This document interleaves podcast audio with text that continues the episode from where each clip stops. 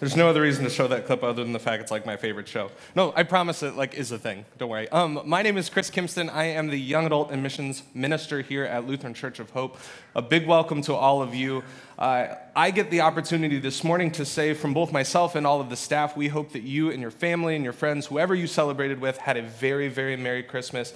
And a special thank you to people who uh, either worshiped or volunteered their time at either the services here at the Ingersoll campus or at the, uh, at, of course, at the, the Wells Fargo uh, extravaganza, let's say, that happened. And let me just say, it's not about the numbers. That's not why I bring these things up. Um, but we packed an almost 17,000 seat arena twice and then two thirds full the third time. It's absolutely incredible. That's one of my favorite pictures. Yeah, sure. No, that's, that's great. I didn't mean to cut you off. I'm sorry. That's one of my favorite pictures. I actually got to uh, serve. Um, or help uh, take offering in that section. It's like the very top in the corner. It's like really hard to get to. And we didn't expect that. I know it's like you didn't expect people to show up if you're having your church at Wells Fargo. We actually didn't have enough offering baskets. Anybody who was there um, might have known if they had to sit up high. Uh, we never expected to have to open that tippy top section. So I and my wife and some other folks were just uh, helping usher and take offering and all those different things. And so we're like tearing the edges off of boxes and walking around. And thankfully, I had my Hope staff badge because if somebody just walked up to you and was like, Yeah, it's offering time, and hands you like a paper box, you're gonna be like, Okay, buddy. Like, I'll wait for it. But it was a holy mess in the best way. We, we use that at this campus a lot of times. Um, Things are crazy, and sometimes things aren't exactly like you planned them to be, but God was in that place. So I know that um, a big celebration at Wells Fargo may, might have made, made you wonder how uh, that was going to go, but the true spirit of Christmas was there. And the reason I bring up the numbers is because, one, it takes an incredible amount of uh, help to pull that off. People running around trying to find extra programs, people distributing the little wristbands, uh, people just giving of their time and their energy. So, absolutely, thank you for uh, those of you that did that. And that many people took some time, a significant amount of time, out of their you know, busy, the busiest season around to hear the Christmas story. And I think that that's something that's worth celebrating. And I think that it's, it's an incredible thing that they showed up to do that. And so, from the bottom of our hearts, from my heart and the rest of us as staff, whether you were just here, um, you were here to worship and brought family, or whether you, uh, you volunteered your time, just a big thank you. So, just hear that from me and from us. Very Merry Christmas to all of you.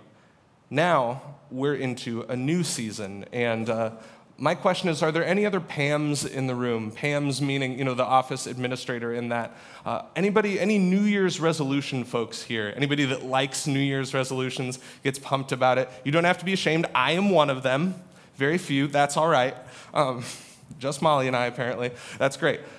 I get really excited and we're not alone because statistically we found out apparently Americans especially, we get really excited about New Year's resolutions. Those of us who are more uh, artistically inclined than myself uh, make big glittery boards full of uh, goals that we're going to make in our lives.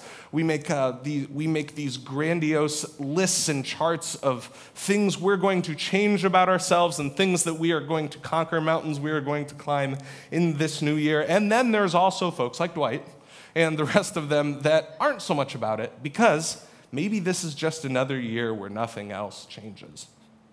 But most people have a little bit of a goal in a new year. And for those of us that make resolutions, which, like I said, we're in the majority, um, there are quite a few of them. And uh, as many people that make resolutions, that's how many different ones there could be. Uh, for our, off- our friends in the show The Office, if you've ever seen this episode, Angela, um, somebody on the show, wants to make more time for a significant other.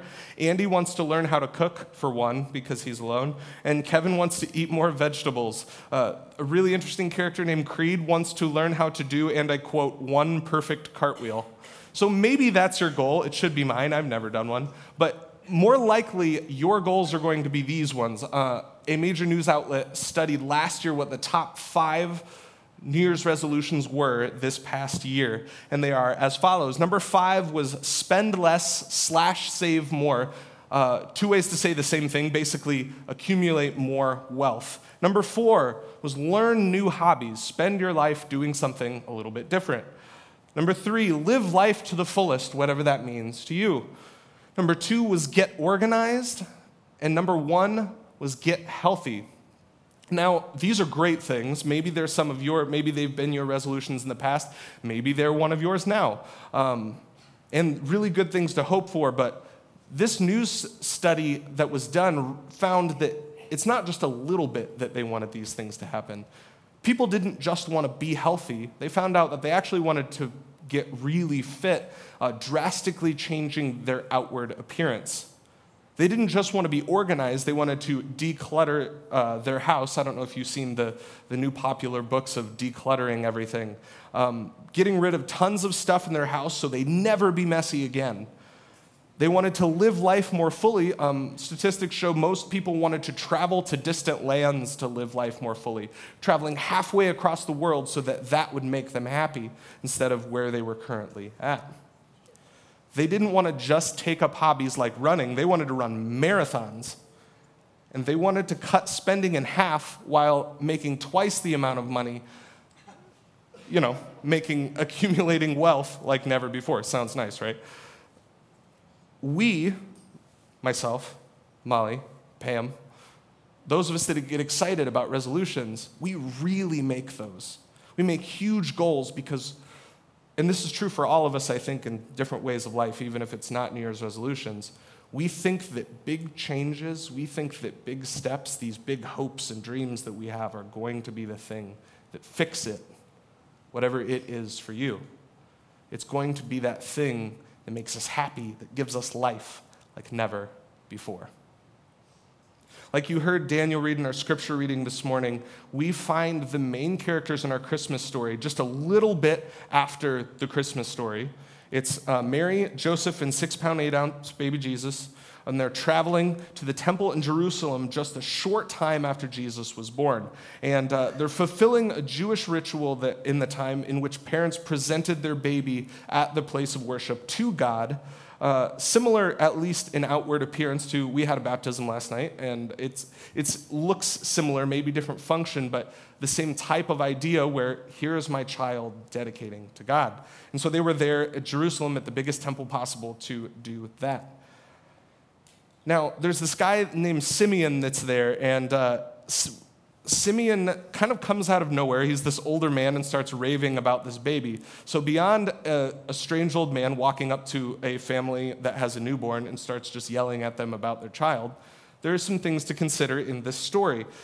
It actually says that Simeon uh, surprised Mary, or Joseph and Mary were like amazed at the things that Simeon said. Keep in mind, these are the parents that found out they were pregnant by angels. So he had to really make a scene in order to amaze or shock those people. It said that Simeon was a righteous man, which meant that he spent a lot of time there abiding by the laws of the Torah. But what we need to know about that is basically the Bible's telling us is that he had a relationship with God. It might have looked different than it does for us today, but he was listening for God and he found something. Now, he uses this word that I'd like to zero in on as the Messiah. It's in the Greek it's translated the Christ, but it, what the translators decided to do is hearken back to an old word, oh, an old Hebrew word called the Messiah. And you, I'm not trying to insult anyone's intelligence. You might say, Chris, I get it. Jesus, Messiah, Son of God, all those, all those things. I've heard that before. But I think it's really important for us to understand um, what the writers were thinking of when they wrote it and what the characters in the story would be thinking of when they're hearing uh, this word Messiah. And it actually, to do that, is kind of a Cliff Notes version of the Bible, which is helpful, um, but we do have to do that in order to get the full understanding. Now, the Messiah is a promised character. So, in the beginning, Adam and Eve chose to be away from God, and people kept making that choice, whether they were kings or just regular people. They kept doing bad things. Kings would like kill uh, soldiers, uh, these soldiers, so that they could steal their wives. They'd start civil wars over frivolous, you know, arguments. People started worshiping idols and um, all sorts of different things. And they kept choosing to be away from God, and it just happened time and time again for thousands of years. But there were these people that would pop up every once in a while called uh, prophets. Now, they spoke on behalf of God. And they said a lot of different things, but one of the things that's like a thread that kind of uh, ties a lot of these people together is they kept talking about this Messiah, this leader that was going to reconcile the people of God back to God Himself in a way that they hadn't been since Adam and Eve made that first decision. Now, it also said that He would reconcile the nation of Israel and it was said that the Messiah would come from the line of David, which basically just means he, he was going to be David's relative. Now, people at the time of Jesus really liked this idea that he was going to come from the line of David because David, you know, David and Goliath killed the giant. After he kills the giant, he becomes one of the biggest, most successful kings that Israel had ever seen. Successful, I mean, in the ways of conquering and, you know, um, he had his own challenges, but the nation of Israel was very powerful uh, when he was king. And so they really liked this idea because at the time, Israel, just like everybody else, was under the conquest of the Roman Empire, one of the biggest, even to this day, one of the biggest empires that have ever existed on the face of the earth. They're not on top anymore. They're an oppressed people. They're very low on the totem pole of importance. And so the idea that this Messiah, this person, is going to come in, this David 2.0, the big, strong, conquering man, is going to come in and fix all of their problems. And once again, they are going to be on top. And this was the basis of their expectation. They expected, expected a conquering force, a knight riding in with a sword on a horse, a military leader who would crush their enemies like the kings of the past and restore the nation to its former glory. But notice in this story, Simeon seems to be seeing something else. He's using this word that people know, picturing that.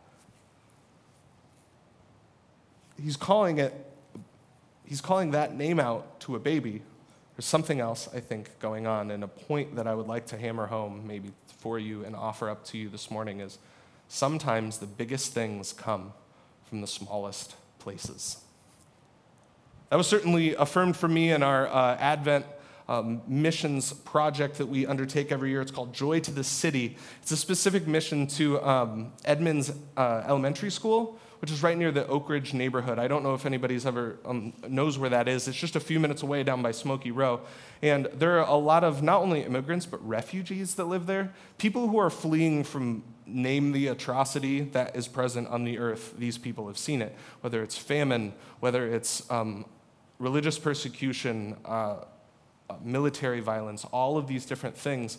And for many different reasons, these different folks from places all over the world have settled in this neighborhood in Des Moines, just a few minutes away from this church. And so, um, the la- over the last couple of years, uh, we've started this project where it's basically adopt a family. We find out what we can give, bless them with for Christmas. This year, we uh, adopted 32 families, which is more than we've ever done before, which is great. And then uh, I think there were 172 individual people in those 32 families. Each person had a card, things we could get them for Christmas we, uh, the guidance counselor there, Megan Cruz, she's awesome, and she helped figure out the, help these families figure out what to ask for. We put those people in nice envelopes and then put them on the back of that tree back there. Now, this is my first Advent on staff, and this is my first time kind of heading up this project. And I was looking, you know, after the five o'clock service, there were some that went, but I was like, you know, it's just a few weeks until Christmas. I, I went up to John afterwards and I was like, John, should we be worried that not all the cards are gone yet. Like, like when do I have to start, you know, panicking? When do I have to start like taking like nine of these for myself? Like, what, what do I do? And he's like, Chris, it's okay. You know, historically, it takes a couple of weeks in order for all the cards to come off. You know, we have more than we ever have before. Don't worry, it's going to be fine. I said, okay, sounds great. By Monday, which is, you know, just a couple of days later, I kept getting phone calls because all of the cards were gone in those first three services. Everybody was so generous with their time and, um, and their, and their um, just willing to bless these families from these cards.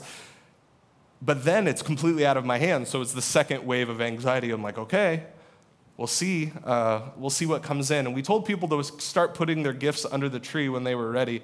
And under the tree, they started because they you put them under the tree and we stacked them up around the tree. And by the time last week that I took those in, it overflowed out of the lobby up that hallway and basically to the door were all of these gifts for these families. I actually, um, the, I took them in last Wednesday. On Tuesday, I came in and moved the gifts in here to try to make sure we had something for every family. And I started stacking, mind you, the gifts for the family back by Eric in the sound booth. And it went all the way around the sound booth, all the way up this wall, and halfway on stage. You can see all these gifts here. It was absolutely incredible, and it's because of your guys' generosity that this happened. And so I got the opportunity to bring these into this families last Wednesday, and the way that it worked is you put these on these tables that had um, these numbers to pr- protect the identity of these families that are receiving these gifts. People would come in after school um, and pick up these gifts for their family, and it was just this incredible time. And I, I just wanted to share with you one quick story um, that I think speaks to what we're talking about this morning. There was a, a woman who came in. Spoke a little bit of it was broken english and i don't say that as a criticism because i think english was like her fourth language and i barely speak english as my first language so she was awesome. She was very tolerant of me. Um, she made small talk and then said to me chris uh, where is where is my gift? Singular gift. And i was like oh she doesn't know. Because Ryan and I, our student ministry coordinator and I, were actually putting boxes in like this, these industrial sized garbage bags because she had so much. Because this woman was a grandparent. She had kids and grandkids that lived with her, a bunch of cards back on the tree. And I said, Well, all of these are your, are your gift. This, this table, this is your gift. And you could all of a sudden see the recognition. She throws her hands up in the air and she said, Praise Jesus she said, I am so thankful for you. And so part of the reason I tell the story is because she wanted me to thank you all for blessing her family. But the reason I share this story with you is because she kept raving about these gifts, and they were wrapped beautifully. You all are beautiful gift wrappers. I am a gift uh, card and gift bag person myself, so I, I admire your gift wrapping. But these weren't luxuries. I bet not a thing in there was for her. Because the things that were listed, I don't know what you think of when you think of getting ki- gifts for kids, for kids for Christmas. I can only think of what I myself asked for Legos, video games, bikes. Things on these lists were socks, t shirts, underwear. Warm socks was the most popular item because a lot of these families come from a place that is not December 30th, 31st, whatever the date is. New Year's Eve, Des Moines, Iowa. They're not equipped to handle this weather. And so that was what a lot of these things were. It wasn't, these weren't luxuries, these weren't things, but they brought so much comfort to these people. And the one thing she kept saying over and over again, the one thing that wasn't wrapped was a giant Costco box, Costco sized box of diapers and she kept saying to me as we, as we walked out, I am so excited because I will have diapers for my grandbaby. I am so excited. Praise Jesus, she kept saying. In this season full of luxuries and gifts, sometimes the most life comes out of the seemingly smallest, um, most trivial necessities to some of us. Sometimes the biggest things come from the smallest places. Now, my invitation to us all today is to consider, and I think we can get, um, we can get on board with this if you're like Pam and myself and Molly, or if you're like anyone, you know, if, if New Year's resolutions aren't your thing, I think we can all get on board with this. What is something that we can change this year about ourselves, starting from someplace small? Because if we're perfectly honest, sometimes those big audacious, hairy goals are the safe ones. Because maybe this isn't the year that I get the promotion. Maybe this isn't the year that I make twice the amount of money. Maybe this isn't, you know, this isn't the year that I run the two minute marathon. Maybe this isn't the year that I drop 175 pounds. Maybe this is, you know, that's fine. I had that goal last year. That's fine. It can just be next year's. You know, it's just one of those things we do in January for the first like five days or whatever. statistically, I think it's like like one like nine days or something like that. And then people are it's it's fine. It's on to the next thing. Sometimes the things you can do in the next two minutes are the smallest but scariest changes.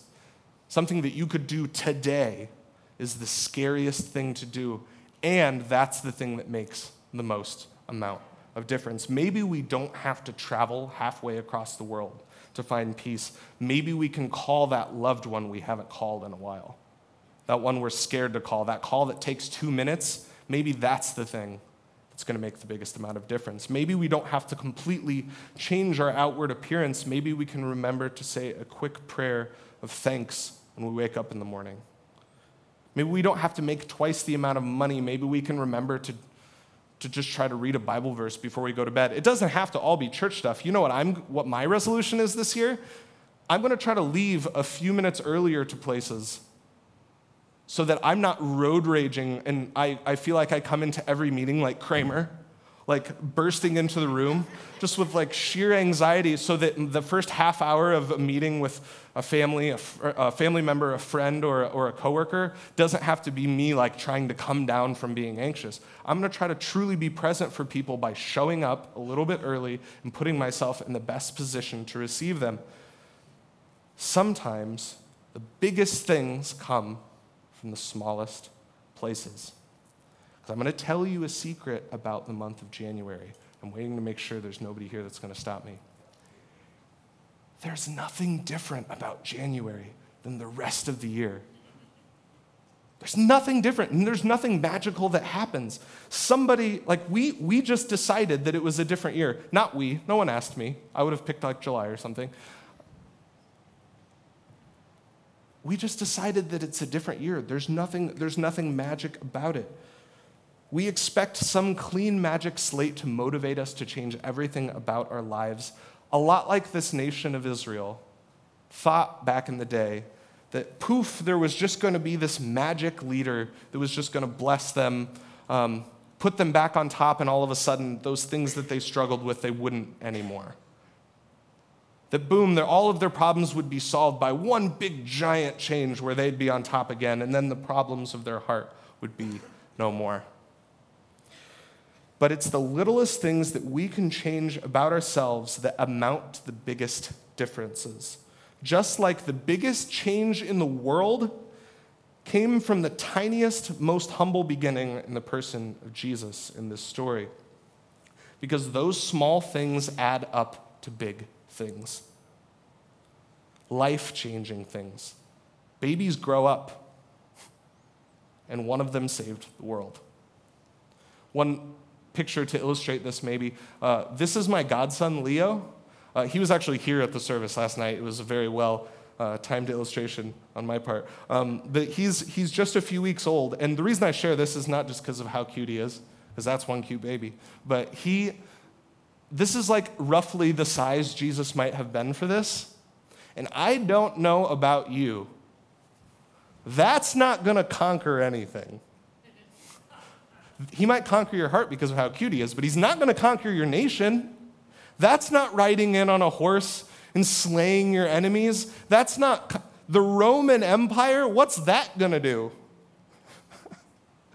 I, I don't have a kid myself, so please pardon my ignorance when it comes to kids. This is like my first time being around a baby that's like fresh. Might not keep that one for the next time. Um, he can't even hold, he can't even hold his head up. My friends had to tease me because, they, they, because everybody else was talking normal. The first time I ever was around him, you know, the day he was born, and then a few days, we would come in and check in on him, and I wouldn't speak above a whisper as if the volume of my voice was going to just crumble him into dust. Every time I see him, I'm like, is he breathing? Of course he's breathing, it's what they do. The word below him the word below him right here is parakalesin. It comes from uh, our text today. It says, Simeon was waiting for the consolation of Israel. And consolation, I thought, that's a weird word. So I looked it up in the Greek, and I found out that this Greek word is actually translated to a bunch of different English words. And so I was like, yes, because that's when you know you got something good. The consolation of Israel, parakalesin. I looked up the root word, and it's parakaleo Parakaleo. Everybody say parakaleo. Yeah. all right?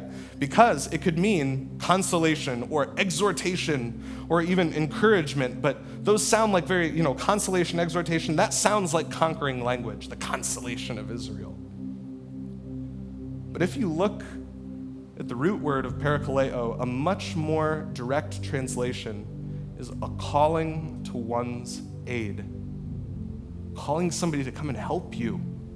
That's what that means. And instead of a Messiah that would be some human military or political power and exhortation on behalf of the people's interest, God took a much more direct route to the meaning of the word, the original root of the word. He, physically in the manifested form of Jesus Christ, came to the aid of his people. Instead of sending this power, this human power, he came, he came to help himself. Instead of giving the mankind the dominating, conquering, military, human ruler that they wanted, God gave himself in the form of the defenseless infant that they needed. The power of this story, friends, is not that some guy somehow identified a baby as the Messiah in the future. How did he do that? How did he know? Was there something about it? To focus on that threatens to miss the point. Simeon was a man who was listening for God in the ways that God could speak into his life. He was looking for the small things that God was inviting him towards. And we can do the same, listening and looking and being open for what God and his small invitations can be that all of a sudden can turn to big things in this new year. The power of this story is that Simeon saw the tiniest, seemingly small glimmer of hope from God and said, That can change everything. Simeon small, saw the tiniest, seemingly small glimmer of hope from God and said, That can change everything. So may we all know, now go in this new year and do the same. Please rise and pray with me. God, we thank you. We thank you for this time. We thank you for your church. And we thank you for the ways you speak to us today. God, I pray that in this new year, maybe we'd be able to put aside the things that, that we think are going to make us whole, the things that we think are going to fulfill us, and instead listen for that small, still voice, God, because we know that s- small things can sometimes be the biggest. God, maybe we see the small ways that we in our own lives can enter the lives of loved ones and enter the lives around us to live fully into the beautiful future that you have for us, God. I pray that we would, we would see those small invitations. We thank you for your son, Jesus, God. We thank you for coming into the small as defenseless. We thank you for, for your death another version of small. Because, God, we see that small, out of that small came the biggest, best gift we could ever be given. God, may we see those, may we take them, may we love you the best that we can. Amen. Amen. Grace and peace, friends. Go be good to each other. If you need, if you need prayer partners, they will be available up here afterwards. And uh, I hope you have a very blessed start to your New Year's and your resolutions. Thanks.